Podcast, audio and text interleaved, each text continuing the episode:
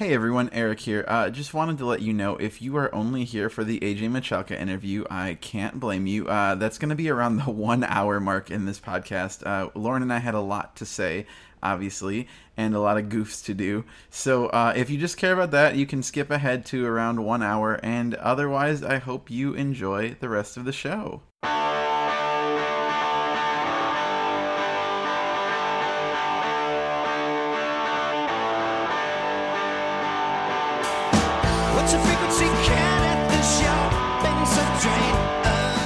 Hello, everybody. Welcome back to That's So Branagh, the podcast about all things Kenneth Branagh. Of course, uh, once again, I am Eric. And I'm Lauren. That's right. And uh, so, as we do on every episode of That's So Branagh, I thought I'd start off by asking Lauren to pit some of Kenneth Branagh's greatest characters against each other in a real battle royale. And so, Lauren, I will put to you who'd win in a fight between Henry V and Hamlet? Don't think too hard, just gut answer. Henry V. All right, now who would win in a fight between Henry V and Jack Ryan, Shadow Recruit? Jack Ryan. Okay, now who would win in a fight between Jack Ryan, Shadow Recruit, and Thor? Thor. Now who would win in a fight between Thor and Twelfth Night? Thor again. Good answer. Good, because I don't know a damn thing about Kenneth Branagh, so I didn't have to uh, do a lot of overthinking because there was nothing to think about. I mean, Kenneth Branagh has directed a lot of really um, classic character films. Not only a lot of Shakespeare, but also uh, Mary Shelley's Frankenstein. Uh, did you know, fun fact, that it's actually the doctor who is uh, Frankenstein, but the monster is named Phil?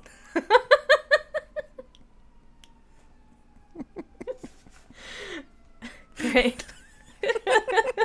Thank you for listening to that. So Branagh. We'll be back next week with a brand new episode. Somebody rescue me. It's a hostage situation.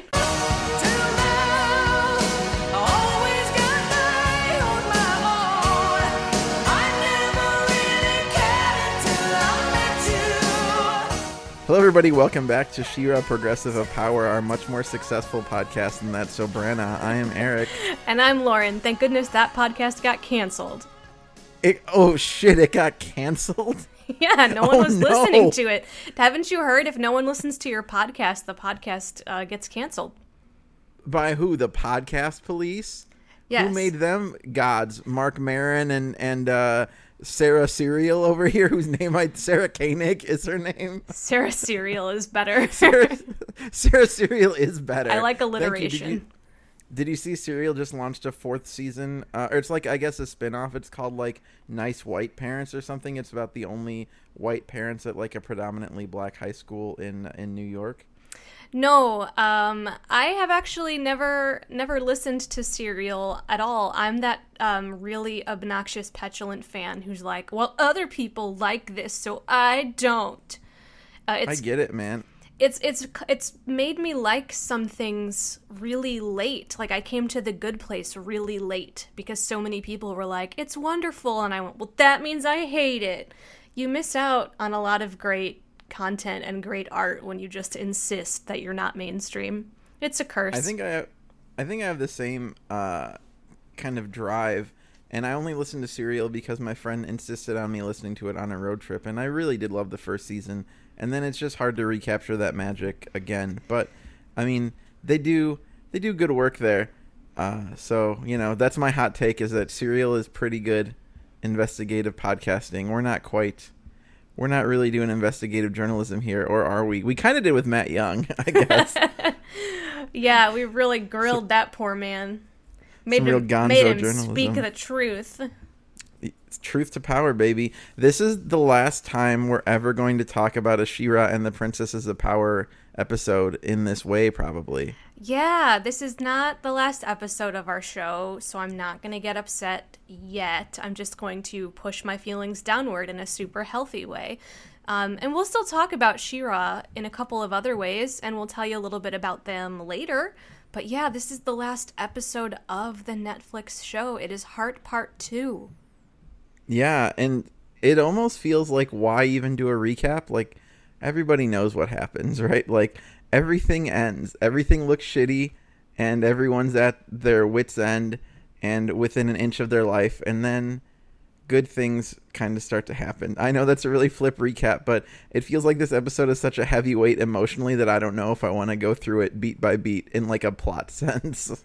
Yeah, we're probably going to do that in our discussion anyway. We tend to discuss beats, and this episode is all high moments. There's a inspirational speech and a very important kiss.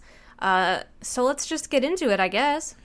Oh my gosh. I mean, you say kiss, I feel like we kind of just have to do it do it up, right? Like the whole series was building to this. To Catra Catradora not only is real, but like real. like romantic embrace, full on same sex kiss Yeah, from our two lead characters. I mean, not to put too fine a point on it, maybe the most forward, clear lesbian relationship that's ever been on television, at least to my knowledge. at, at least one that's been centered so clearly, right? Like literally like the main character and her foil. Right, Are- they're not background characters. Even even like Legend of Korra in which the main character ends the series with another woman, they sort of walked off into the sunset together after the show had been taken off TV. It's not quite the same. I think this was a real triumph.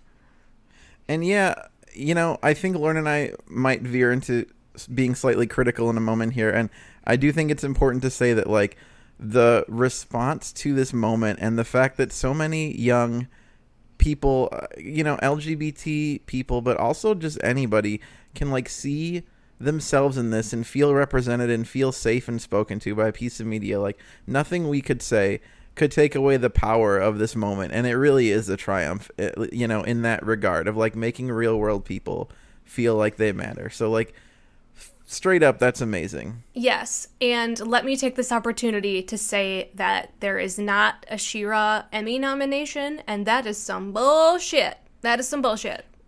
Well, I mean, obviously, The Simpsons is still just as vital and creative as it was 25 years ago when anyone cared about The Simpsons, Lauren. Right, and obviously the Rick and Morty fandom is just still rabid and rocking the world, right?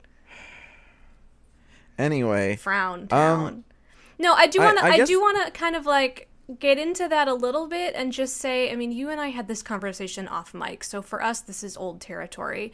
But I'm very disappointed by a lot of mainstream award shows that seem to recognize just sort of what everyone is consuming and the best animation best animated series category it really just reads like someone who was asked to name some cartoons that exist right now even though they never watch cartoons and like i like bob's burgers a lot but the most recent bob's burgers season was just okay and I thought Bojack Horseman was nominated last year because the show was coming to an end, but that's back too.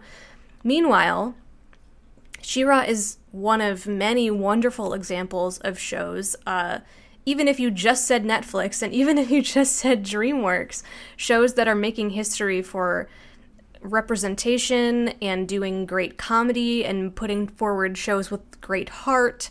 And I'm just so baffled that they went with a bunch of moldy oldies. Again, um, it's kind of like the Oscars. I expect the judges to be engaged with cinema and really comb comb the beach for those those pearls and find the treasures. And I, I think innovation should be rewarded. And She-Ra is innovative, and Catradora is history. And I just wanted them to at least get a nod. They didn't have to win. They should have won too, but at least a nomination. yeah, I agree. I also like being. I think we talked about this with like the Grammys, where like I probably follow music more closely than almost anybody I know, except for people who work in the music industry, and yet I haven't heard of most of the Grammy artists.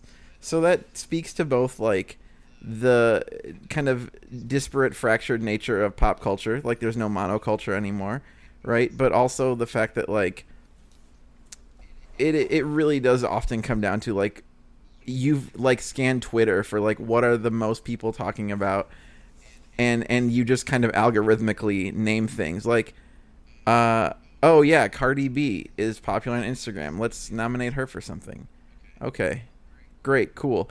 Um, although weirdly, She-Ra feels like it's always trending, so I don't know what the fuck happened with this. But anyway, Yeah, there have been some pretty massive, like international level Twitter um like campaigns, I guess you'd say, fan campaigns, where the fans together have been deciding like this week we're going to make She-Ra movie trend, and next week it's going to be more She-Ra, and then the week after that it's going to be Catradora continues. And they just they just keep hitting Twitter with these waves. And so maybe that made me feel more like it was possible to get the nomination because it seems huge. Yeah, but I mean, regardless of some stodgy old nominating body recognizing this, I think it certainly is a triumph. Uh, and I guess maybe for our end of the discussion, I'd like to uh, quote from a letter from one of our listeners, Tess, who I was delighted to read this because I think Lauren gets frustrated with me always saying, "Oh no, they're just friends. They're just friends." And Tess, who was, I believe, a 32 year old queer person, wrote the same thing that I say to Lauren all the damn time that they were so thrown off by uh, by this continued use of the word friend, and they were so used to growing up with media that like if there was any kind of queer tones, they were so understated, like purposely, because you couldn't just be open about those things. That like they didn't see the kiss coming until it literally happened, and that was when it clicked. Like, oh my god, this show is going full out queer relationship. And I think I saw it a little bit before that, but I still think that's like such an interesting perspective. Just because media has conditioned many people, I think of of my age and Tessa's age, to like know what friend means, right? Yeah, I'm glad that that's where that letter went or where you just took the conversation because that's what was going to be my next question was when when did you actually believe they were going to go forward with this? I feel like yeah, we grew up with a lot of examples of characters who could have been lesbians or could have been bisexual or could have been trans. And of course like shows never went there. Networks never went there. There was a lot of like homophobic lispy voices and effeminate behaviors that for a while TV was trying to convince us was representation when really it was like bullying and so to finally just see a diverse cast of like normal humans with normal human differences uh, be in love I I think yeah, I think I was conditioned to not expect it, but earlier earlier than you, I, I think I knew it was coming. So I don't remember the name of the episode, but it's the one after Save the Cat where uh, Entrapta does kind of surgery on uh, Catra's chip. That's when I, I saw it really going full romance. I, I want to give a shout out to Adventure Time, uh, my favorite cartoon of all time, because it ends uh, with Princess Bubblegum and Marceline the Vampire Queen having an on screen kiss. And they are main characters, and their relationship went for quite a while, um, hinting in that direction as well. And I think because I got to see Adventure Time happen, I was way more in tune with, like, ooh, I bet it can happen here too. Like, we've made that progress. We're going to do it. So Tessa's letter asked an interesting question of us. Uh, they want to know not when did we see it, but when do we think Adora recognized that she felt this? Because I think for Catra, it's pretty clear that it's like the whole time, right? And Adora's the one who has to come to this revelation. And I, I don't know. Like, that's something I would really have to think hard about. Do you have a thought on that? It's gotta be pretty late. Um, I think what this episode shows us is that Adora is maybe more like Catra than we knew, in that Adora has her fantasy, her wish, where she sees the future with Catra and even after having that fantasy, when Catra says, I love you, Adora seems surprised. And so I think both of them might have been pretty convinced that they couldn't say how they truly felt because the other person wouldn't agree and wasn't interested in the same thing or wouldn't accept it or it would somehow go bad. And so I don't think Adora knew the feelings were reciprocated until the kiss. But when she knew she felt that way, mmm, it's ah, it's got to be real late. It's got to be real late. I think there might be inklings when they're saving the cat. But yeah, I think to fully accept it in herself might have come as late as this episode. Yeah, I think oddly it it had to in my opinion it came in response. It always comes in response to signals from Catra I think I say this from a place of love. Adora's kind of dumb and Catra's emotions are what make Adora realize her own emotions. And so, right before Save the Cat, when Catra sends Glimmer back to Bow and Adora and sacrifices herself so Adora won't come save Glimmer and fall into a trap, I think that might be when Adora gets it. Adora's like, she just made this huge sacrifice because she loves me. But it took that huge gesture from Catra for her to even start thinking about it. She was like, "Oh, really? Whoa." Yeah, I think that that would match my read as well. Uh, that's that's good. So this is obviously very touching and sweet, and and it, I feel like we have to wrap around to kind of what our key question of the season has been, which is we're obviously both happy to see our characters in this state, but has Catra earned this? So, watching this episode through a second time, I caught some things that I didn't catch before, and that always happens. And the biggest one that I caught was right at the end of the episode to just go completely out of order. Everyone's okay, they've won the day, and Catra locks eyes with Scorpia. And the way that I read what happens between them is Catra's like, Oh, uh, Scorpia, I. And Scorpia just says, I'm a hugger and embraces Catra, and they're fine. I read that scene like Catra knew she still needed to apologize to Scorpia and was like trying to talk to her and trying to go see about catching up and making it right.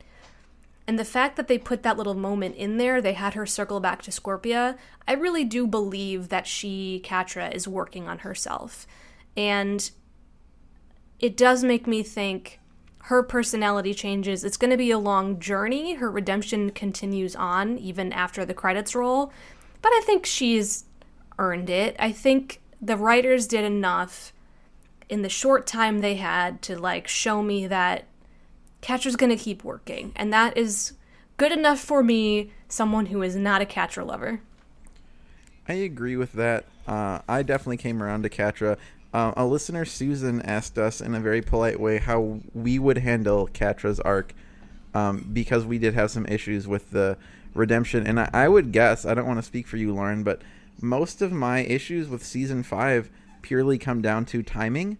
Like, it feels like the pacing is um maybe not off but like the the it gives weight to some things uh that that then takes away weight from other things and i think one of the things it takes away some weight from is like the time to see this journey and you're right that like you can see you know in her interactions with Scorpia or even in her, the way she be, interacts with the best friend squad Catra does care about redemption and i think she is primed to go on this journey and i just i wish maybe there'd been more than like five minutes of like post climax. It's probably not even five minutes. It's probably really three minutes in this episode of like after the battle, maybe even two.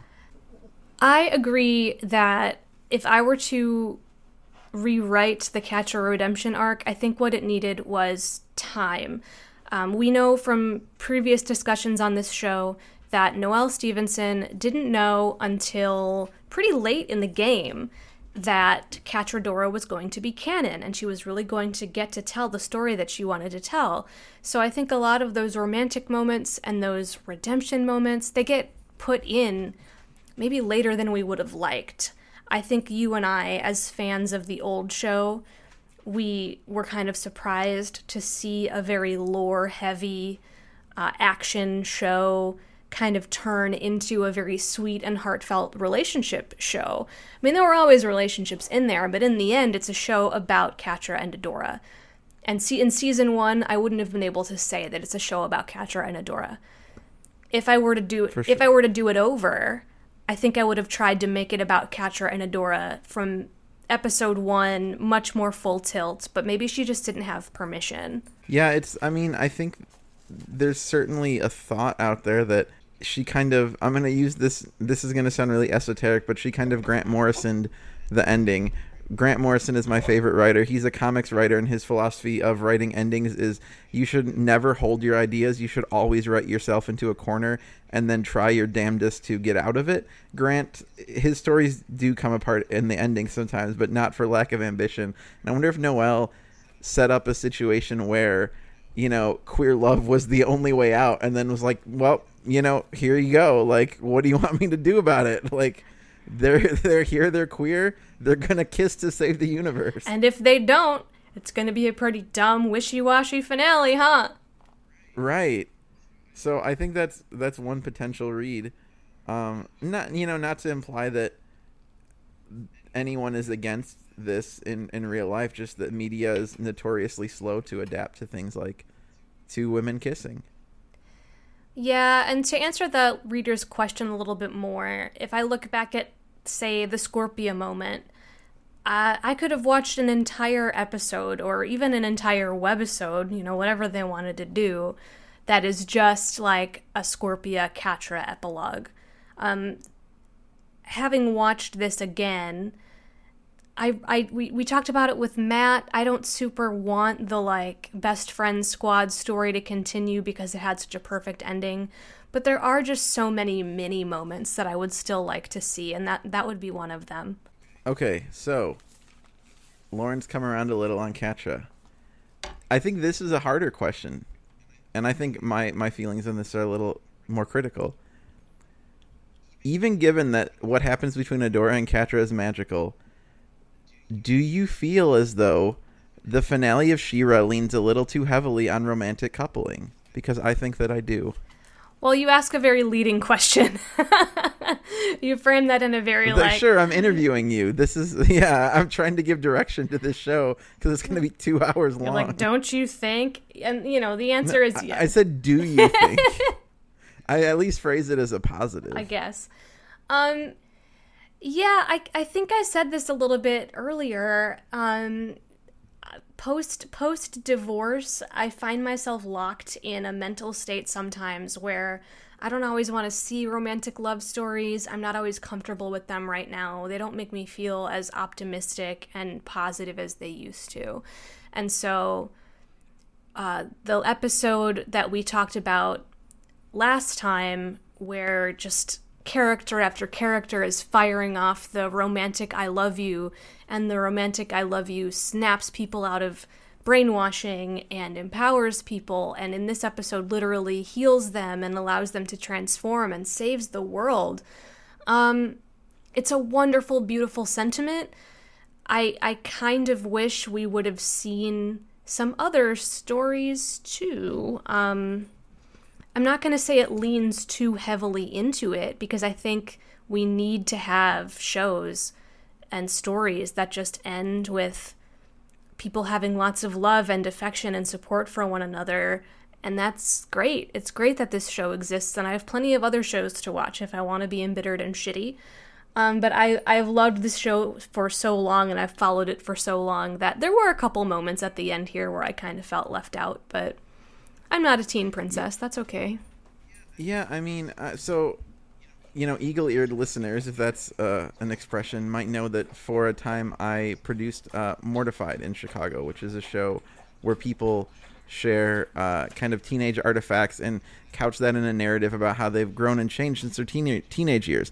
And to a T, there was a time when almost every woman who submitted to the show before I was producing uh, with my friend Katie, so it was another team of producers every woman on the show would always end her story by talking about how oh she was awkward or weird or nerdy or whatever but now she's married and i think i I there, I think there's like some social kind of uh, force that wants wants uh, especially women, but all of us to end up in these like coupled pairs. Now, I do think the fact that like the key pair of the show is queer does change the calculus a little because that is not a common narrative.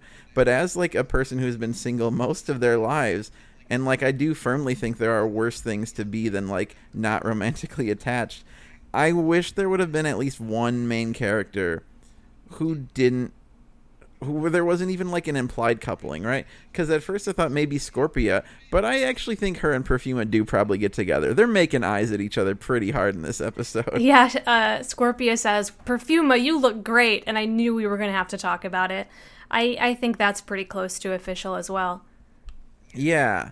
So, I mean, I get it. And I know that the point of She-Ra season five was all about love, but I do think that it, it's unfortunate to me that there's no form of love here that isn't linked to romance in some way. I honestly think the show might even be veering towards polyamory. Like you can't tell me that there's not still something between Glimmer and Catra in that flash forward scene. I'm gonna die on that hill, which is great. Like I more power to uh to that, but there seems to be no single characters, and that that does kind of bum me out. Yeah, I'm really stopping myself from saying, like, maybe 10 years from now, some of those characters will be single, but I don't want to ruin anyone's ship. I don't want to sink any ship. That's mean. But what a good transition to the flash forward. I really want to know what you feel about this. Does it seem to J.K. Rowling to you? Now, for listeners who may not know, J.K. Rowling is a notoriously terrible person and transphobe who uh, I think wrote a series of books that people really love and have to dissociate from the author. Yes, it's so strange how the Harry Potter books have no author. They were written so recently, and yet the author is lost to history. But what you're asking, you're asking about the epilogue, though, right, in Harry Potter? Y- yes, exactly. The kind of like notedly corny, unpopular, like unnecessary glimpse into the characters' futures that pigeonholes them into destinies that in some cases feel like they come out of nowhere. Do you feel like that is what's happening with Adora's flash forward?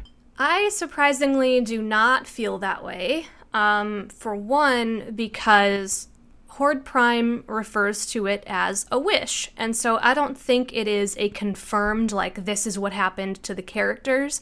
I think it's us seeing Adora actually picturing life if she survives. And it's not set in stone that that's what's going to be. Whereas the end of the Harry Potter books are like, yes, absolutely. Everyone married their high school sweetheart and Harry became a cop. The end. Um, it's still a little bit up for interpretation as far as things go. They also had super great outfits, and I love a new outfit, so A plus for that. Um, I uh, just Oh, one more point about that though is in the fandom Noelle Stevenson and co have really leaned into sort of their head headcanons for the next generation for the kid characters. We already talked about them on this show. Um, and I think I appreciate that those are head headcanons, but they stayed that way and they were not brought into the show. Like knowing Noelle could have canonically been like, and then there's Finn, and then there's. She didn't. She just showed this moment, and I think it was enough to be a motivation for a hero, but not a like clamp down insistence that everything happened a certain way. I agree with you. Uh, the first time I saw it, I did get Harry Potter vibes. I think that's just such an overriding example in fantasy pop culture of, of this epilogue notion. But you're right, it's not definitively the future. It's a vision of a possible future that exists in Adora's head. And I think for that, it's really sweet. I also want to point out that uh, one of our listeners, Jennifer, wrote in with a really astute observation about the uh, characters' outfits, which is that each of their outfits borrows elements from other, uh, from like every other best friend squad character's traditional looks. Like Glimmer's got some wings, uh, Adora's got a heart. It's very cool. That's so sweet. Yeah, I noticed a little bit of that. I think it just means they're getting closer. Um, I love costume design in in media, and you know that there was some really cool conversations and probably some like concept sketches that went around to plan those outfits. The other thing about Yes. the other thing about this future vision is that I think it effectively nukes something off of my bingo card, I really wanted to say a kingdom for Scorpia because they're saying that Scorpia is hosting her first ball. But because I just pushed and said this isn't the real future, this is an imagined future, we don't really know that Scorpia gets that for sure. So I don't think I get the square. I agree. And speaking of that, dear listeners, um, I forgot that this was something we had to finish up for today's episode. So tune in next week and we will announce our bingo winner and you'll get a cool prize. Well, I don't know if it's going to be cool, but I'm moving soon, so I have all sorts of shit I'm going to give away. Maybe you'll be the beneficiary of some stuff. I have some stuff that I want to pass along, uh, She-Ra stuff, but some of it may or may not have come from DreamWorks, and I'm like, is regifting that okay? Uh, we can ask somebody. Uh, another bingo square that I definitely lost because the show is now over is that Razz rides a broom. And man, we saw her sweeping at the end, and she was all alone. I was so ready for it. How much would it have taken for her to just hop on that broom and do a little spin in the sky when nobody else was looking, just to prove that magic was back? Dang it! Ju- just to get, just to give you your bingo square. Yeah, so Etheria gets restored in this episode to its like verdant natural state. Um, She-Ra transforms the Velvet Glove, which we know is the name of Horde Prime's ship, into like this giant world tree in the sky, which is fucking cool. And uh, I, I do want to talk about Horde Prime real quick because I don't know if you remember in our interview with Keston, he kind of joked that Horde Prime. Uh, oh, first of all, let me say so. Adora like excises or exercises rather Horde Prime from Hordak, and he kind of looks like this like cloudy black and green amorphous beast, which I'd like to think is a nod to the original Horde Prime, where he was just this like tower of smoke that had like lights behind it. Um, but Keston said that Horde Prime jumps in that moment. Now, to me, it looks more like Horde Prime like dissipates. Do you think he jumps? I was really thinking about sweet Keston, dear Keston, when I watched that because I think he gets obliterated. I think he gets Yeah. I think he gets dissolved through the power of She-Ra and love and friendship. Um Keston is allowed, of course, to have his fan theory and given how confident Horde Prime was that like, oh, you defeat me but I always come back. Some clever writer could write it in such a way that like the scraps of Horde Prime are, you know, out there and infecting people. Kind of like that one Final Fantasy movie, and there's like bits of Sephiroth in the sky. Like someone could write that if they wanted to. He's allowed, but I- Right, I, just think I just think he got obliterated. I think he's gone. I mean, if the best friend squad is like, you know, freeing other planets under Horde Prime's clutches, there could definitely be some kind of like, pardon the redundant term, but like fail safe where his consciousness reverts to like, yeah, another one of his, you know, goons. But it sure does seem like he's gone. I just want to say I love Aimee Carrero's line delivery there, where very like even tempered and matter of factly, she just says, "It's time for you to go." And I think you know, there's something about how like the the power in her her evenness is so like it's not even a question. She's just like on top of it. It's so cool. Oh, speaking of that scene, also, the the thing our podcast gets cited for in like other media, including Wikipedia, is the fact that when Noelle came on our show, she was referring to the rainbow power of the princesses as the gay agenda, and man, that's in this episode. Like in that sun, the sunset or sunrise or whatever it's supposed to be, the way the sky looks at the end here. In one shot, it's the colors of a lesbian flag, and in another shot, it's the colors of a bi flag. And for sure, for sure, they're doing that on purpose. Gay agenda for everybody, representation of all kinds. It's in the sky.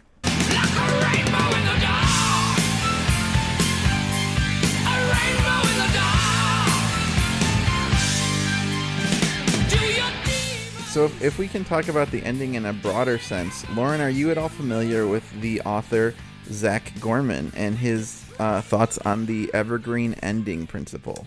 The name Gorman sounds familiar, but the rest of it doesn't, so hit me. So this is a gentleman who tweeted this about Parks and Recreation and kind of put together, uh, like I guess you would call it a unified theory for how serialized media ends uh, like satisfyingly. Now his tweets have been deleted, but you can find archives of them on Tumblr.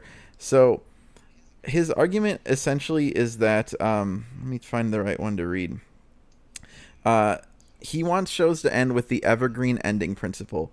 He says, which is that even though the story has ended, you need to be able to imagine the characters are continuing to have similar adventures forever. That's part of what makes an ending feel good, especially for serialized media. Obviously, things will be different because the quote real story already happened, but it needs to be easy to imagine how these characters go on doing essentially the same stuff forever. The only thing worse than the ending of Parks and Rec gave us would be one where Leslie retires, for example. So he's using Parks and Recreation as a as a poor ending. He then says in his next tweet. This is also why I hate epilogues like the ending of Harry Potter, where they are all old and have kids. Let the audience imagine what happens next. Uh, and he concludes by saying, A real happy ending is knowing the characters are going to be okay, that they finally found a little bit of balance and ended up better than they started, that who they are is good enough and always has been, and that they can handle whatever comes next. So I think by this kind of theory, which this is just one dude's theory, but I, I do like it. And I actually also have misgivings about the final season of Parks and Recreation. Um, it feels unrealistic to me. So I I like this theory of the evergreen ending, and I think She-Ra fucking nails it. What do you think about the theory and She-Ra's dismount? Yeah, I think it definitely embodies this theory well by literally delivering the line, we could bring magic to the rest of the universe, or we could restore magic to the universe, or whatever it is. You can just immediately start writing a thousand fanfics. And it does make it sound like they're all going to be okay. Our four best friends, they're going to stay together. They're going to bring this light and this joy to the whole universe. It's going to be so great. And I do think it leaves us with that feeling. I definitely agree that that's a great ending. Uh, and it's kind of to my point, I think Noelle has some of that epilogue stuff in her head, but didn't force it on anybody. She kind of kept it for herself as like an optional thing that you could decide is true if you want. And I think that's a great way to say, like, I have other intention, but it's cool if you don't agree. Like, I love that strategy. Um, I also want to go out and say that Leslie Knope, like settling down and suddenly having kids and acting like that's what she wanted from her life all along. I hated it, and uh, really late hot take, I guess, but I hated it.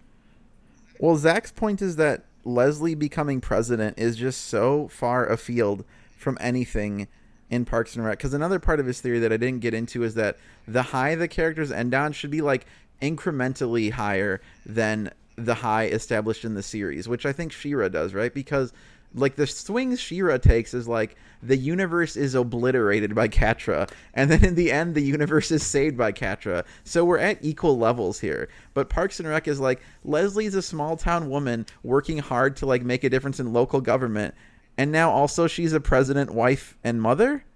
Like, what? this is not a Parks and Rec podcast, but I found that whole last season just like hard to watch. It's like the South Park meme where there's like, and then there's one step that's all question marks, and then the last Right. step is profit. It's like they she did But, it I mean, somehow. Right, exactly. And that that NBC like the COVID Parks and Rec special, oof, that was real rough. But um that does make me want to ask you like what are some of your favorite examples of endings in in serialized media and how does She-Ra stack up? um, Avatar: The Last Airbender, fantastic ending, masterpiece, ten out of ten. Watched so many times, very good. Um, Adventure Time, I feel like overstayed its welcome, but then sort of still managed to stick the landing. Like that was a show that was around long enough to see Rebecca Sugar, like its main sort of musical force, walk from the production, and the main voice cast, like Finn the human, uh, went through puberty and his voice was super different by the end. But they they had a good ending, not as good as Avatar. I think a weird a weird type of show is one that's gone for a while and then it gets resurrected for its ending. Like Samurai Jack was off the air and then through sort of fan passion was brought back and allowed to sort of end this story. And it was great to see that. but I don't think it was as good as it would have been if it had been given all of that juice all at once and had been allowed to finish up its arc in its in its own time as opposed to much later. Um, also, shout out to Cowboy Bebop. I I love a sad ending in which nobody gets what they want and most of them die. I for me, I'm gonna name not cartoons. I think uh, Star Trek Deep Space Nine's ending is amazing. I don't know how well it jives with the Evergreen ending because, like Sisko, you know, Captain Sisko becomes one with the wormhole aliens, and his adventures go on in such a different way. But I guess it, it does follow the logic of the show. But just like seeing where those characters end up and how you know they grow apart, but with the things they've learned together, still makes me emotional. Uh, I also think that The Office has a very good ending. We're back to our Office podcast. Uh, even though the last season is rough, I think uh, the the circumstances by which they reunite feel natural, and like the ending is is weirdly very unforced, which the show had been forced for like two years. But then it seems like they they found a way to bring it home in a really a really nice way, and I think especially Andy, who becomes such a problematic character like immediately as soon as he's the boss. Like he has that line about how uh, you never know the good times until they're gone. Uh, that fucking kills me. Like i'm breaking right now. I can hear you. it's so good. If, if we're gonna do non cartoons, then it's gotta be Breaking Bad to go back to no one gets what they want and everyone dies. And i think notoriously like cheers is is a good ending but i've never seen much of cheers but i feel like that's like a textbook people cite cheers so i'm gonna cite cheers so to me there's one more core question before we get to the aj michalka interview which i completely forgot to set up in any of our talking so i'll have to record a little thing for the start. I thought you were avoiding it on purpose. I thought we were just making it a big surprise. No, it'll say in the episode. Although, God, wouldn't that be funny? Um, so someone asked us, which I think is a great question. There's obviously been a lot of trending for like the She-Ra movie. What would you want that to include? We've talked about it before, but maybe like a better question is like, what could it include? Uh, we had someone named Nathan write to us and ask, you know, assuming Masters of the Universe is fully off the table, which might be the case, would we want to learn more about Adora in the movie? Would we want to see more of Catra's redemption? Uh, is there anything like satisfying it can do with its two main characters? And like, I don't, I don't know. Yeah, so assuming Masters of the Universe is off the table sort of shoots down my number one idea. I saw on the internet uh, just just a concept that I totally want to steal, and it was the idea of flipping the She-Ra Adam narrative and having She-Ra go to where Adam lives and help defend from Skeletor, um, and sort of wake up Adam in the way that in the original Adam woke up Adora. And I think that would be a cool one shot if she just like found her brother and helped him become He Man and they had an adventure and then she she dipped. Um, a Catra movie. I have to go back to the episode pitch that I had, like season two of this show, which was that we learn who Catra's people are. Her origin is like not a big question in this show, like Adora's is. But what the hell? She's a cat person. There aren't. Yeah. Where are they? Like we see all these other. We see mushroom people and bug people. Where are the cat people? What happened to them? And so a prequel about how Catra sort of ended up kidnapped by the Horde, and I would like to see sort of the offer on the table that she could become a princess. She could be the princess of her tribe or people or colony or planet, whatever it is. And she says no. Um, I would like her to say that that is not who she is and not the life that she's built for herself, and that she doesn't need to be like anyone else. I think that would be a really meaningful sort of step for Catra. Yeah, I, I agree with all of that. I think if Adora's origin is fully off the table in as much as like they can't touch masters, I would rather go on not knowing and I think I think Catra, yeah, to kind of address her redemption in not such a direct way would be really satisfying. Although ultimately like I agree with you that maybe the best friend squad would not be like well obviously they would be, but there's probably more compelling stories if you don't center them right? Like maybe Scorpia Perfuma is the story, or like Bow and his dads. I don't know. It's I would almost rather see like an anthology series set in the world of She-Ra that could flesh out all of these wonderful characters than like a direct continuation. Because especially if like if Grayskull and Eternia is off the board, I don't know what else I want Adora to do. I feel like she arcs perfectly. Yeah, I was just earlier today remembering that like we never really see a couple of characters that are referenced. One example being Sweet Bee. And so a Sweet Bee sort of like movie one off, I think would be dope, where she's kind of the center of attention and maybe it kicks off her own television series. Like, kind of starts a spin off with a movie, you know? Um, the real answer, though, I'm an idiot. Erase it all. The real answer is we have to go save Angela. If she's still alive, which I still think she could be on Eternia, that's my super duper fan theory. But we'll never know, probably. Yeah, she's just on my mind because, I mean, she always is. There's some real estate for her 100% of the time in my brain. But in Heart Part 2, Glimmer sees her. Um, we see her face when Micah and Glimmer are having their last battle. Uh, Micah's taunting Glimmer and saying, You're weak, you're a failure, you're... and Glimmer imagines her mother. And I had this really sad moment where I realized Angela sort of died and or went off into another dimension, whatever happened to her, believing that she was a coward. She thought of herself that she was not brave.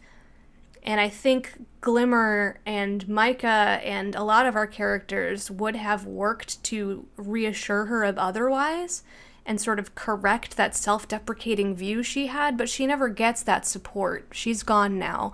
And I really, um, I really feel bad that I think Angela is one of the characters we, the only character perhaps, that we lose without seeing things get better for them. Yeah. Accurate. Well, Lauren, I feel like there's a million things we could talk about in this episode, but we've been going for a while and we still have an interview. So, is there anything else you want to fit in here? I have a couple that I feel like we need to quick fire. Okay. Uh, we didn't talk Shadow Weaver. right. We probably should address that at least briefly, I guess. Yeah, we talk about her a lot. Um, I just want your take on sort of the temptation of Shadow Weaver. Right as she's standing at the heart, her hair starts to stand up and her eyes start to glow. And she, for a moment, you see her wondering if she could take that power. And mm. Adora is weak, and Catra is getting her butt kicked by a terrifying monster. She has the opportunity. She could go in there and dive into the heart and do whatever she wants. And she chooses not to. I don't think she chooses this for Adora and Catra. Even though she says, Catra, I'm so proud of you, and she gives them the power to run, I think Shadow Weaver makes this choice for the magic. I think she feels the power and decides the whole world deserves to feel how I feel when I have power. I'm going to release the magic and give that power to everybody. She says, like, the magic must be set free. I think that's her motivation. I don't think it's her love for these girls. What do you think? That's interesting. There is. I wish I could find this letter, but someone wrote in saying that they also don't believe that Shadow Weaver has a real like redemption moment. That she kind of remains herself to the end, and I think you're putting that spin on it makes sense. I. I don't know if she means. It certainly she seems from the line delivery like she doesn't mean, uh, kind of any of her apologies or that she's proud of Catra at least. But I also don't know that it matters. It seems like it lands with Catra, and that seems to be good enough. And I think for me, Shadow Weaver, her redemption arc isn't maybe as meaty because she's gone, right? So like, there's nothing, there's nothing she can get from the other characters. Like, her penance is kind of that she sacrifices herself for one reason or another. So I don't think she has like really seen the light, so to speak. But I also don't know that it super matters. Yeah, I mean, I think she's redeemed insofar as she cares in some way for someone other than herself, in that she, like, vaguely wants to give magic to nameless, faceless Ethereans, but I don't think she has a change of heart about her own behavior much at all. Yeah. Agree with that.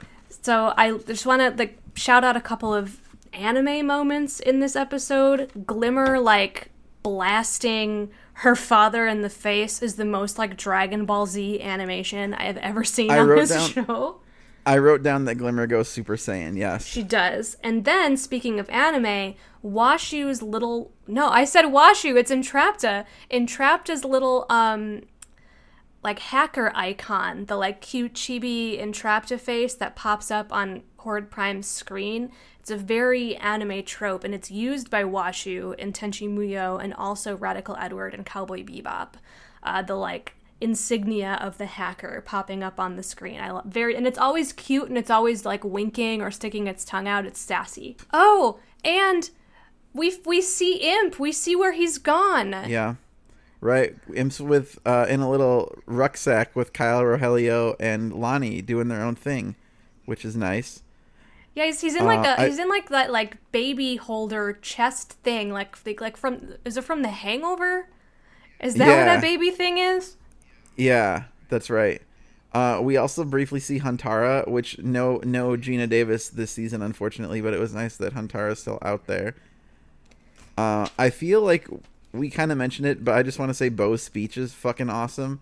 Like a real hero moment from like the biggest heart on the show. That's just such a, a hero moment in general. I love it. Uh, the moment that made me laugh the most, maybe in this entire season, was when Mermista, who is unconscious for most of this episode, uh, is awake and sees Hordak and Entrapta together and just sort of almost mugs at the camera to say, So we're all just okay with this? It's, it's like all she gets to do this episode, and it's the best line. Yep, uh, and I, I think this is a pretty clear example of the writers being like, yeah, like Hordak's path to redemption is after the credits roll. Like, you know, whatever happens with that story is is gonna happen, and I don't. It, it's it's murkier than probably what the show even wanted to address, but I do think like his awakening is a really powerful and cute moment for um, Entrapdak. So, speaking of Hordak, this is kind of the last major beat that I want to get your feelings on because it's a new observation that I had this time. We are led to believe over several episodes, several seasons, in fact, that Hordak has a brother. He just talks about a brother that he has. And I think for several seasons, I really thought it was like Hordak and like a sibling, maybe two. Hmm. But then we meet Horde Prime, and he calls all of his clones, all of his subjects, brother. So it's not like a sibling thing at all.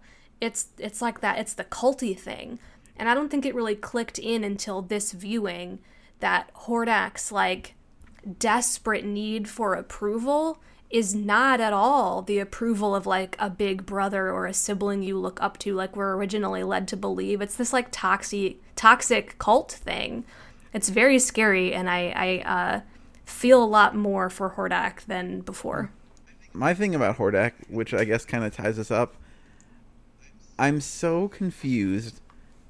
Given that He-Man seemed to be off the table, why we flash back to Hordak holding baby Adora? Now I know it's because we're establishing that Hordak has met Adora before, but I still, after two years of doing this podcast, do not really understand where baby Adora comes from.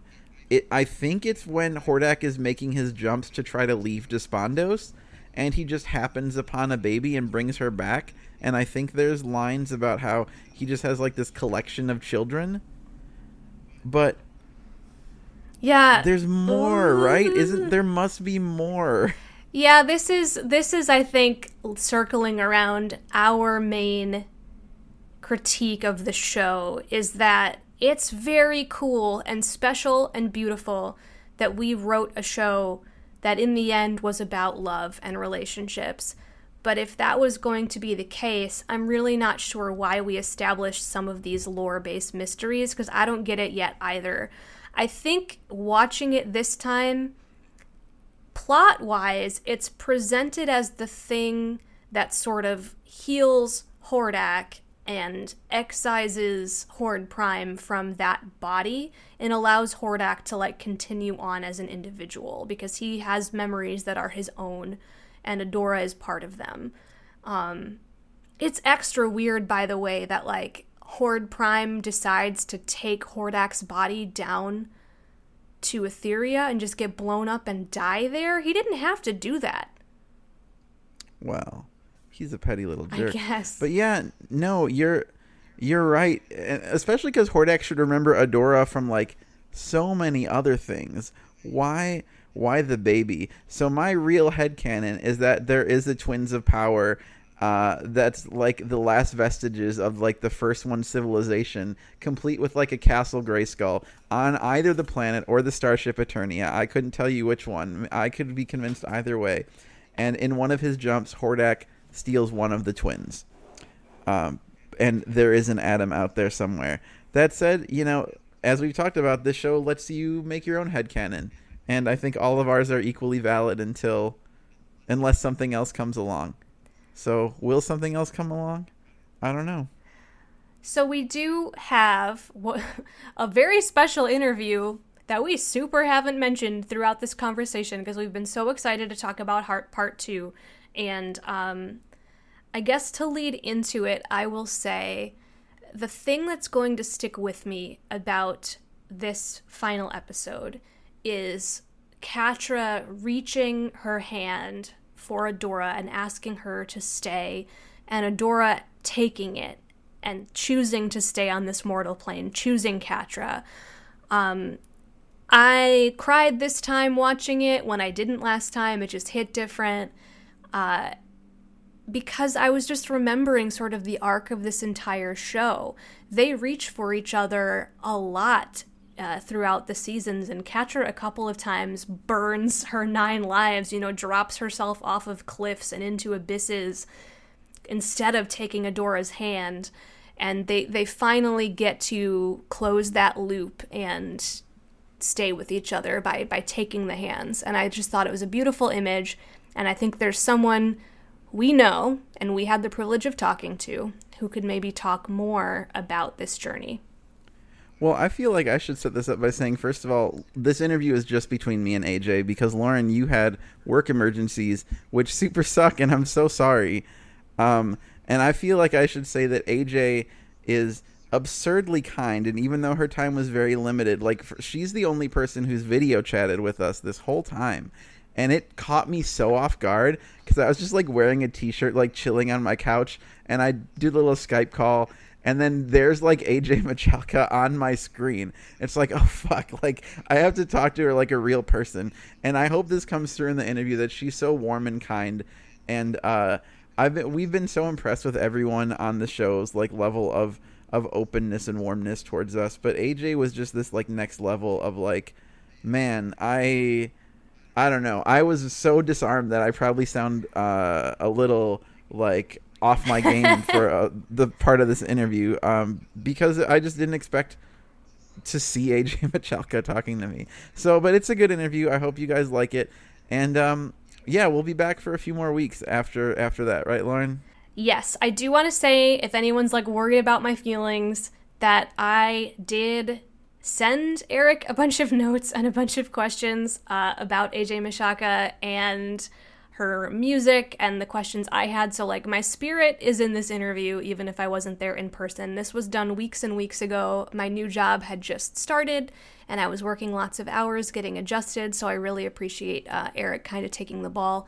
And AJ, if you're out there listening, I'm so sorry I didn't get to meet you, but um, hopefully we'll have a chance someday. Thanks for being on our show. That's a great point. This interview is literally from I think seven or eight weeks ago. So, um, just be prepared for maybe some references that don't line up anymore. But yeah, let's go to that, and then we'll see you next week for um, let's just say a different take on the horde than you probably thought we would ever talk about. Yes, we are not done. We hope you'll stay with us. Uh, just like the Best Friend Squad sticks sticks around and tells a few more stories. We're gonna do some some fun stuff and some weird stuff and some deep dives. We're gonna get to hundred episodes, so we're not gonna keep you here forever. But if you've been enjoying this, if you've been enjoying this at all, hang out with us for for hundred, okay?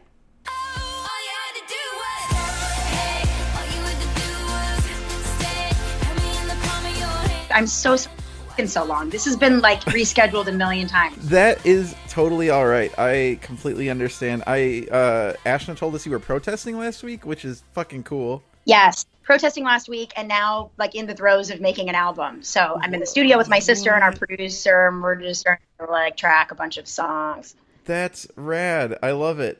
I think that was one of our questions we had for you was going to be if new music is coming. So that's really exciting. It is. We have promised everyone 2020 we are putting out a full album. It'll be our first album in 13 years. And I'm so excited. We're working with this guy, Yves Rothman. Um, he is co writing the record with us and producing it. And right now, we're just kind of figuring out, you know, what songs are going on, what songs we want to actually start tracking. And we're starting vocals and live instrumentation this month. So June, July will be all about pretty much cutting like 12, 13, 14 songs and then putting them out this year. That's so cool. Okay, so I'm a big music nerd. This podcast is not about it, but I try to sneak it in anytime I can. So let me ask you, are there like challenges to recording uh in in COVID or has it kind of maybe even freed up some of your time to like get it done? So, yes, it has definitely freed up time in a weird way. Um, my plan was to make a record during this time anyway. The reasons why it feels a little different is yes, we are technically, you know, still in quarantine mode. There are a lot of musicians who are not ready to jump into a studio and play with a bunch of guys. We're just trying to be really respectful about space and hiring one person at a time. But the goal initially was to get three, four musicians in a live band room and record the record that, that way, which we used to do with our old records, and we stopped doing it during these kind of 80s electronic synth pop EPs because a lot of it was programmed. So now that we're bringing in live instrumentation, it's hard to like round people up, plus an engineer, plus your producer, plus there's Aly and I.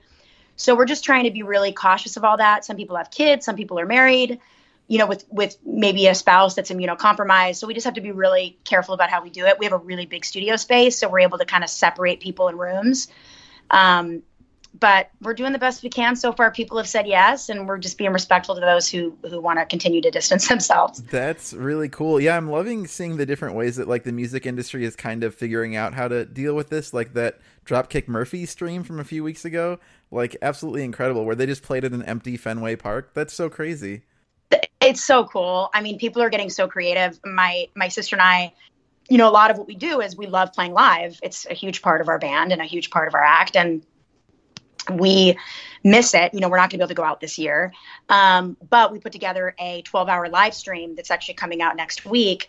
Um, it's raising money for 12 different charities, and we're going to play a live set with our band. It'll be an hour and a half of music. So it'll kind of be like our first virtual show we've ever put on. And I can imagine that's going to be kind of the way forward for a bit is like a virtual tour. Yeah, absolutely. That is awesome. 12 hour live stream. Holy jeez every hour is for a new charity. Um, there's actually 13 charities involved, and just trying to raise awareness not only for COVID, but also, you know, for for the Black community. Color of Change is involved. I mean, it's really important to us that we loudly um, uh, uh, make it a statement to support this community and and people who have been completely disenfranchised for so many years, and to hopefully shed some light on it and raise some money and 13 charities are backing it. So I'm really lucky that we we we have them on board. Color of Change specifically, um, and yeah, it'll be 12 hours. It's going to be crazy. That's awesome. Okay, so you are in a band. You voice a character on a kick-ass cartoon. You also are on TV. Eh, do you just have the hmm? coolest life? Like, is there anything you do that you're like, this isn't that cool? I I really do have a cool life. Like I I've been able to worked with so many awesome people and dip my toe into music and live action and animated and i've been incredibly lucky. I mean the past three four years of my life have been like pretty much scheduled out. Like when the year starts i know what my year looks like and that is incredible because as an artist it's so easy to lose track of what you have and don't have yeah. and the industry is so fickle so you know you have a job then you don't. Um, i've been able to stay consistent between making a record then shooting a show, touring, then making a record, then shooting a show, then touring. Um, but it's weird. Like also some of those things have come to a close. Like school is no longer coming back. She-Ra, you know, wrapped its final season. So I don't have those things right now, but I'm able to give my full attention to, to music, which I, I haven't really been able to do in a few years. It's been kind of in and out, making an EP, going on tour for two months, and then dedicating my time back to shooting. And now it's like music is kind of, you know, a, an open palette this year. That's so it, it's been strange. I mean, I don't live nearly the life you do, but I did you know, I worked for three years on a restaurant project that opened a month before COVID. And so it was like nonstop work, work, work. And then all of a sudden there's nothing to do because you can't have people anymore. Right. So it was like I was burning the candle at both ends and then went from 60 to zero. I didn't have this like music project to fall back on. I found it really difficult to uh, to do anything creative in in COVID. In fact, the She-Ra podcast is what kind of got me back on the wagon. Uh, I I don't. I guess I don't have a question except like I feel like maybe people listening are dealing with struggles like that of how do you be creative in these times? Do you have any kind of thoughts on that? To be honest, I, I totally get what you're saying. It's been incredibly hard for me too. Like when the end of March hit and we really started quarantining in LA, my show had just ended. Final season of She-Ra obviously hadn't come out yet. Aly and I, we had already started like pretty heavily writing towards the end of last year, April. I was just like kind of aimless. Like I was living with my boyfriend up in like the deep hills of Malibu and like taking advantage of beautiful weather, but also just calling it a hiatus for myself. Yeah. And realizing how blessed I was to take that time, but also know like it's okay to not push yourself creatively. And like my life is creative day in and day out. And my sister and I finally said, like, come June, May, June, like, let's really hone in on these songs and get this record made. And it's really been the inspiration of, of these tunes. I mean, I've just been listening to these demos and living with them for months. And I, it's brought a lot of inspiration and a lot of excitement. And it's brought Aly and I to now making this record. But it's not easy. I don't even know if I have advice for people. It first month of quarantine was like, I felt like I was just dragging ass the whole time. Like, yeah. oh my gosh, I don't know what I'm going to do. Yeah, uh, yeah. Cool. I'm glad we could commiserate on that. I I wish yeah, I had something smarter you. to say, but yeah. We should probably talk about She-Ra a little bit cuz that's that's what the people are here for. So, gosh, where do I even start? Let's do it. All right, so you're. This is going to be a, uh, part of our final episode discussion. Uh, we had to save the best for last, you know. So let me start with this. AJ, how many ways did, and how how much did you have to work through iterations of saying "Hey, Adora"? You had to spend hours of your life saying "Hey, Adora," right? I have said that many times. Um, you know, the cool thing about that, like fun, cute little catchphrase is there are so many different ways you can say it, and there have been different reasons for each time Catra does say it. Right. So it's never really been a hand phrase. Like a lot of times in animation, you build up a library, right, of like hard breathing, heavy screams, fight sounds, grunts, um, things things like that, and they kind of build a library so that as an actor, you can go in there every week and save your voice and your energy for certain scenes that really call for a lot of attention. And then they can go back into the library and maybe use like an old scream that they never got to use on another episode or another fight sound or whatever. And so every now and then, Hey Adora, you know, was was coined as like maybe a library moment, but it was very rare. I always said Hey Adora whenever the episode called for it. And sometimes it was in a cheeky way, sometimes it was in, you know, a little more sentimental way towards the end of the show. Sometimes it was in a more aggressive way at the beginning of the show and it has become like one of those things that people ask me to do and it's so funny like I, I didn't have to say it nearly as many times as Aimee said for the honor of Grayskull, but it's become my little slogan. So we're talking the last episode of the show. Uh, this had to be crazy emotional for you. So in the span of like 10 minutes, you know, Shadow Weaver tells Catra that she's proud of you. Then Adora almost dies. Then you tell Adora that you love her. And then you ask her to stay uh, and then uh, what is this last thing that I wrote here? And then some. Oh, and then the kiss. Of course, I thought it said hiss. Obviously, it says kiss. Um, what what was this? And then I hiss. yeah, what was this like for you? Like you had to be really feeling it when you were recording this episode, right? I was so feeling it. Like I wasn't in the booth with Aimee when we recorded that scene specifically. I don't believe. Um, we recorded quite a bit together, but there were some sessions and quite a few episodes where you just can't get all the same people in one room just based on people's schedule. But I'll never forget doing that scene. I mean, it was extremely emotional for me. Those kind of scenes make me tear up, which just adds to the performance. Obviously, that's not something the audience can see, but internally, I think you can really feel it. And that scene really resonated for me in terms of just connecting with my friend again, and and also someone that Catra has loved for years. Um, I I'm so proud of that scene. Aimee gets really emotional when we do scenes like that. So I've seen her tear up during moments Aww. that we've had that have been impactful for our characters. I tear up. Actually, during this live stream, which I hope it incentivizes people to watch because they should watch and and donate. But Aimee is featured on my live stream for a bit, and we actually we read off that scene together.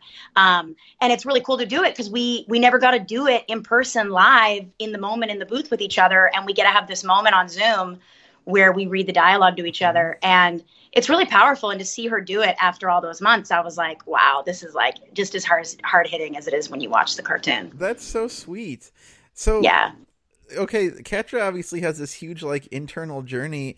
Were you kind of aware of where it was going from the beginning, or, or was it a surprise to you to track, uh, or, or like to learn that Catra really deeply loved Adora in like a romantic way? you know i as an actor when you're hired to do these things you don't get the full scope of what the show is going to be like season one two three four and five you Yeah. get a large brushstroke of the season you're in beyond that you know Noelle would paint a picture for us but we didn't know everything. So like i didn't know the ending until we started recording season five. Um, also it had to get approved by a lot of people and it was something that you know and god did get approved and it was kind of a no-brainer to me. I'm super excited that we got to tell that story because honestly that's the way i was hoping things would go. I think a lot of fans were as well um, but i didn't know it was heading in that direction. And and i think i can speak for Aimee too. She was hoping it was going to go in that direction. Mhm. so i'm just glad that our show got like such a beautiful tied up ending that not every show can have based on cancellation based on not getting a final season to tell your story and we got to have that and it's it's such a blessing because it's it's told a really beautiful story in five seasons and everyone gets to have a finished story and then create one on their own after Yes. Okay. Uh, yeah. The thing that I I really think is very um very smart about the way the last season develops is that there you know there's so much world building in the show, but the last five or six episodes are kind of like, look, the lore isn't what matters; it's the characters, right? But there's so many like tasty things that fans who are writing fan fiction or or just if you want to daydream or talk about it with your friends that you can extrapolate like where do these characters go? And i think that's magical. It's like giving the power to the people who have followed this journey and loved it the whole way. Yeah. No you said it perfectly. It's it is beautiful. It's kind of like all right we've written our story now go write yours Right. and write your version yeah it's really neat i was it's like choose your own adventure Exactly. I was talking to um y- yesterday. We interviewed uh, Kiki and and Jen uh, about some episodes, and we were joking that like there really there isn't a season six, right? Like the, the story is told. I pitched that there should just be like a second Horde Prime with like bigger muscles and like badder guns and stuff, but you know maybe that's why I'm not in Hollywood. I don't I don't write these things. i love that idea i mean look i i would love I'm an idiot. I mean, not like necessarily need another another wrap up because I do feel like we got it. yeah. But selfishly, recording Catra, and I feel like Netflix could do like a like a two hour movie, like a special, and just for the fans, like in a year from now or something, and and we could maybe use like all the fan fiction that's been written online and comp- compile it into a story that like Noelle crafts. I don't know, like That'd be so sick. So like where do you where do you AJ think Catra goes? Where do you want to see her go? I know her redemption is kind of a hot topic. Do you feel like she's earned it? Does she still need to work at it? Is everything groovy? What happens? Um, I think redeeming yourself after you've done that much damage takes time. And I think Adora has forgiven her immediately in that moment, but I do think Catra will have to continue to kind of fight for that. I think it's important as as a human being too. Absolutely. Uh, and it seems it sure seems like they're gonna fight for that uh, redemption in space, which is pretty pretty nifty. They have a little road trip planned at the end. I think that's sweet. I know. I love that moment. We're all in the grass, like talking about it. It's so cute.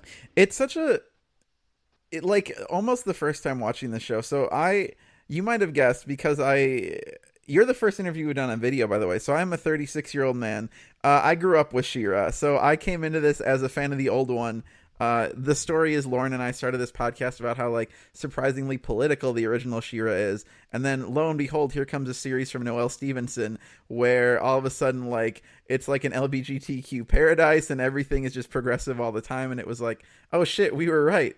But um, coming from the original, you know, I was I was watching the whole show the first time with like, okay, like how are they going to tie it in? Like, are we going to see Castle Grayskull? Are we going to see this or that?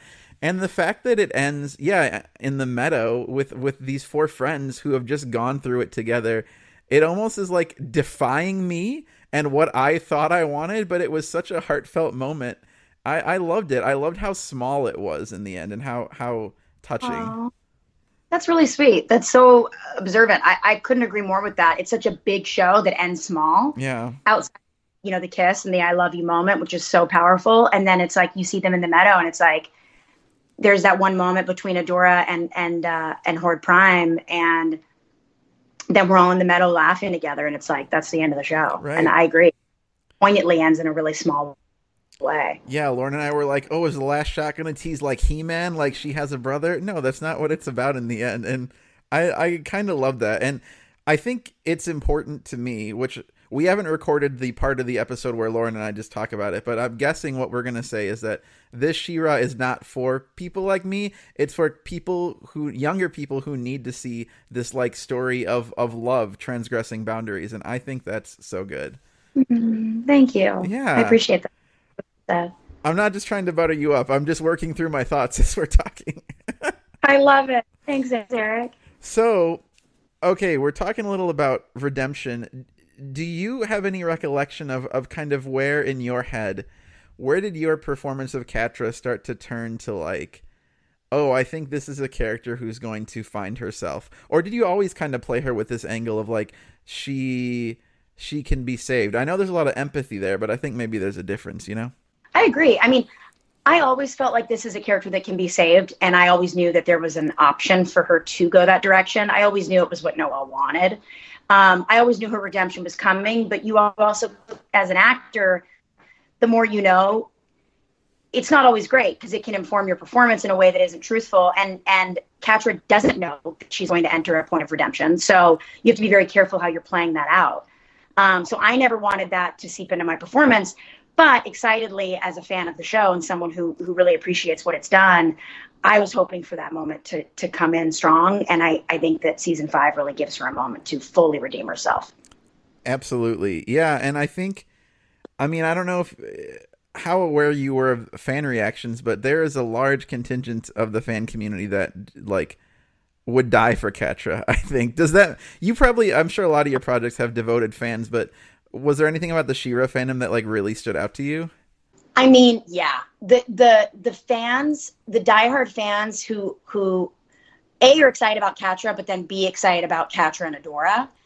I think that friendship and that relationship and the love that it's gotten is so unlike anything I've ever done as an actor, live action or animated. Wow. I mean, just the hashtag Catradora, like the connection of one and what it means to people. You know, I think these two girls represent a lot of male and females, and and I think that our audience saw that and knew the authenticity behind it, and it spoke to them, and that's why the fan fiction online is like crazy, and and the response has been insane, and it really is some of the greatest response I've seen from a character I've played. I mean, as me, an adult who doesn't need to be crying at kids' cartoons, in the previous episode, when Adora learns the lesson that I think the line is like, "You're worth more than what you can give to other people." Like, still, that is like breaking me as a person.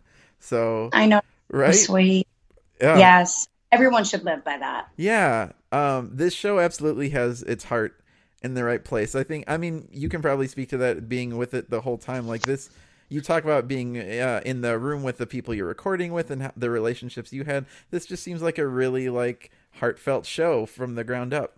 It really is. I mean, this cast was so special, and it's like between Aimee and Karen and Marcus and Lauren. I mean, we are.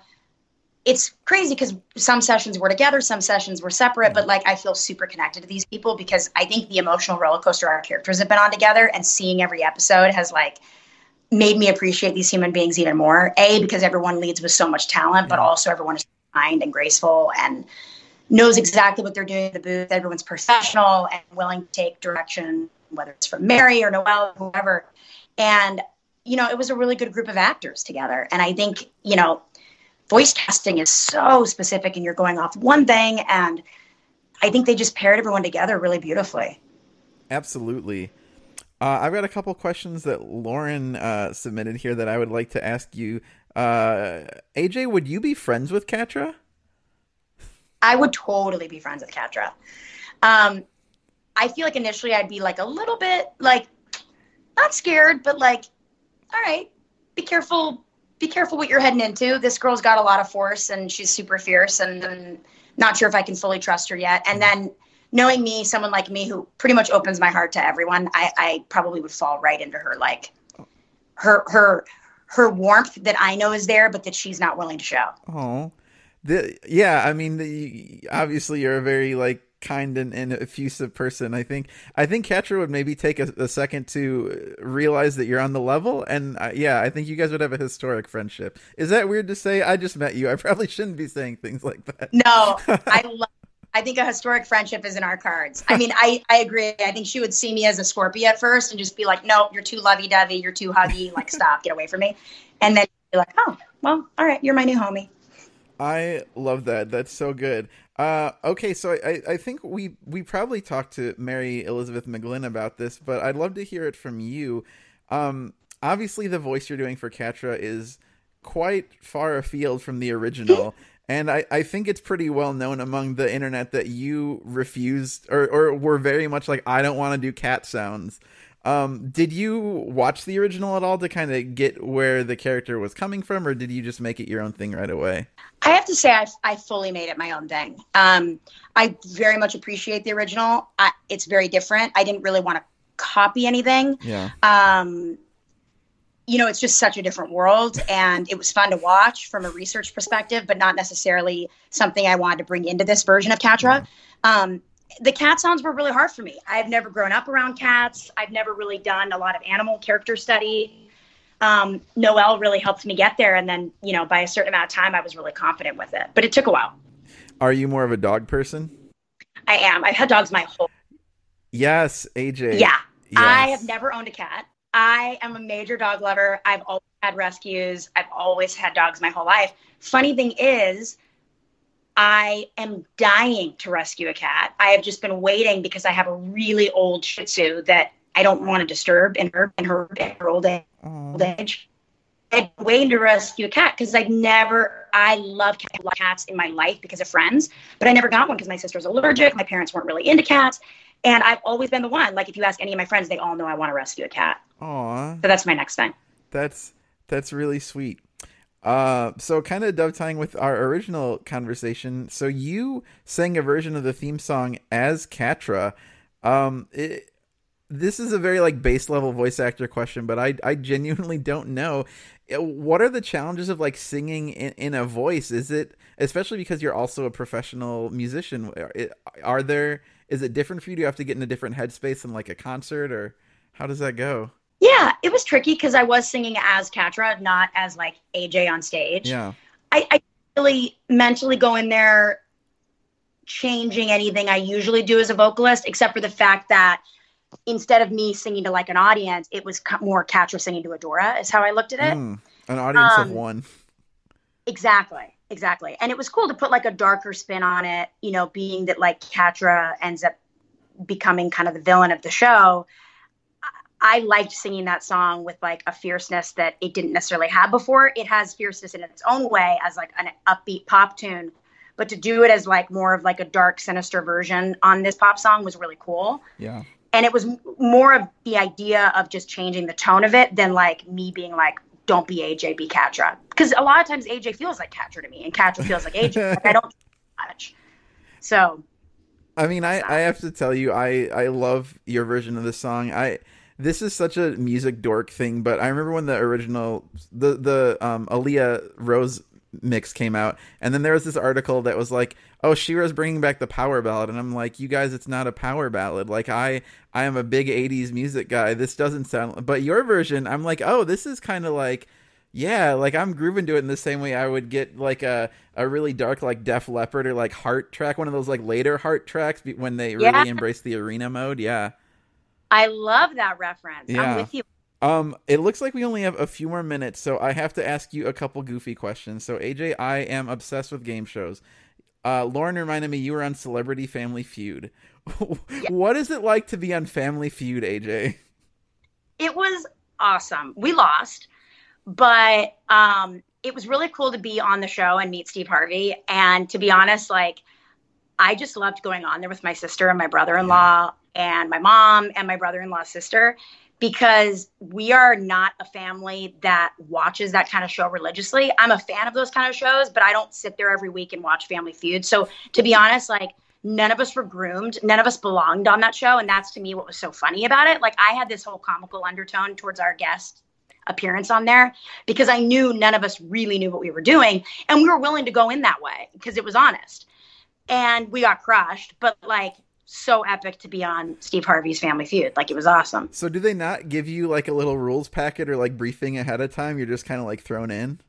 The producers, they do give you a briefing, but they assume you have worked on this and they like it's a quick briefing and it's like uh, oh you've been watching the show for years so you get it okay bye and instead we were like uh, we're lost but let's do it like i messed up on the hot like the button round like i i don't know what certain things called like i was lost i was lost but that's what was so honest and funny i think about the dichotomy between us and the opposing family and of course we didn't win but we weren't expecting to That's so awesome. Okay, the the last thing I'm gonna talk about Yeah. here. So this is, I I told actually I told Lauren I wasn't gonna do this, but the I feel like this went so well that I have to. So you were on a show called The Goldbergs, um, through no reason other than someone who made a fake Goldberg Twitter account and and uh trolled me years ago. I, I have joked with my friends that I have a feud against the Goldbergs.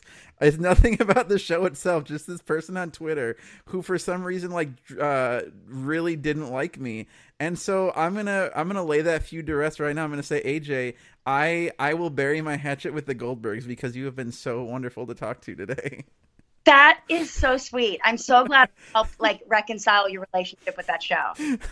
well, I I so appreciate your time. I know you're in the middle of making sweet rock and roll. Um, I'll drop your like Insta and your all your handles in the episode text so people can find you. But is there anything else you want to say before you got to get out of here?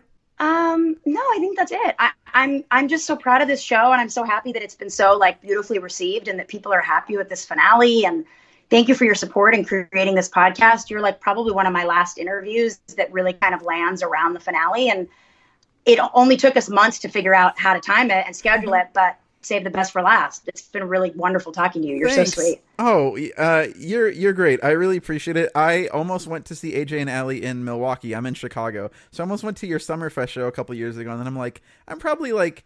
Maybe I'm a little too old to go by myself, but you know, maybe I'll just get over that and come see you guys soon. Oh my gosh. No, please come to a show. We're going to, I mean, hopefully we get a tour next year is the goal if everything works out in terms of like live shows. Right. But like, I'd love for you to come to a show. Chicago is one of my favorite places to play. Well, I will keep my eye out for yeah next year, and uh, and we'll see what we can do. But thank you so much, AJ. It's been a real pleasure. Thanks, Eric. Thanks for your support and tell Lauren hi too. Yeah, be safe. You too. Bye. Bye. Listen to your heart Thanks for listening to She-Ra, Progressive of Power. If you like our show, you can rate and review us on Apple Podcasts. We super appreciate it. You can also send in any feedback you have to our email address, progressiveofpower at gmail.com, or to our Facebook page at facebook.com backslash progressive of power.